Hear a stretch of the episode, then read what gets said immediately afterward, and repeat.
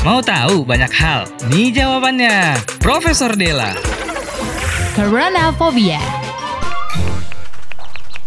Is, ini udah ada PPKM masih aja pada bandel sih kerumunan di kolam renang. Heran aku lah. Udahlah Ted, udah stres sekali di rumah aja tuh Ted. Ah, stres apanya, Cok? Kayak pada nggak takut sama Covid aja. Tiba-tiba udah positif, bisanya nyalahin orang lain. Padahal disebabin karena ulahnya yang nggak jaga diri kan. Udah-udah Ted, jangan merepet aja kayak udah kena coronaphobia aja Bu Ted. Coronaphobia. Apa itu, Prof? Jadi para peneliti mulai pakai istilah coronaphobia mulai akhir tahun lalu sebagai jenis kecemasan baru yang spesifik dengan COVID-19.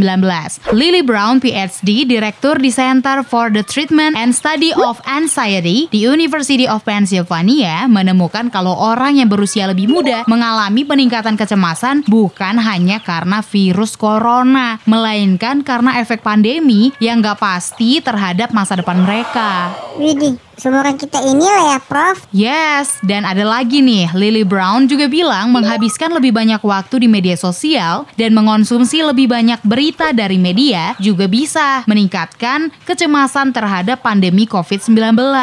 Ya, padahal aku setiap hari baca update-nya Covid, Prof. Kau ganti lah Ted. Sesekali kayak aku gini nih. Nonton ini lihat.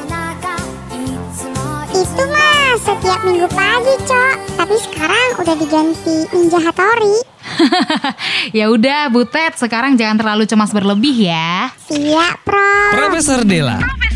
Barang Nom Nom Tampu Bolon dan Denis Tambunan. Setiap Senin sampai Jumat jam 6 sampai 10 pagi. Cuma di Indal Morning.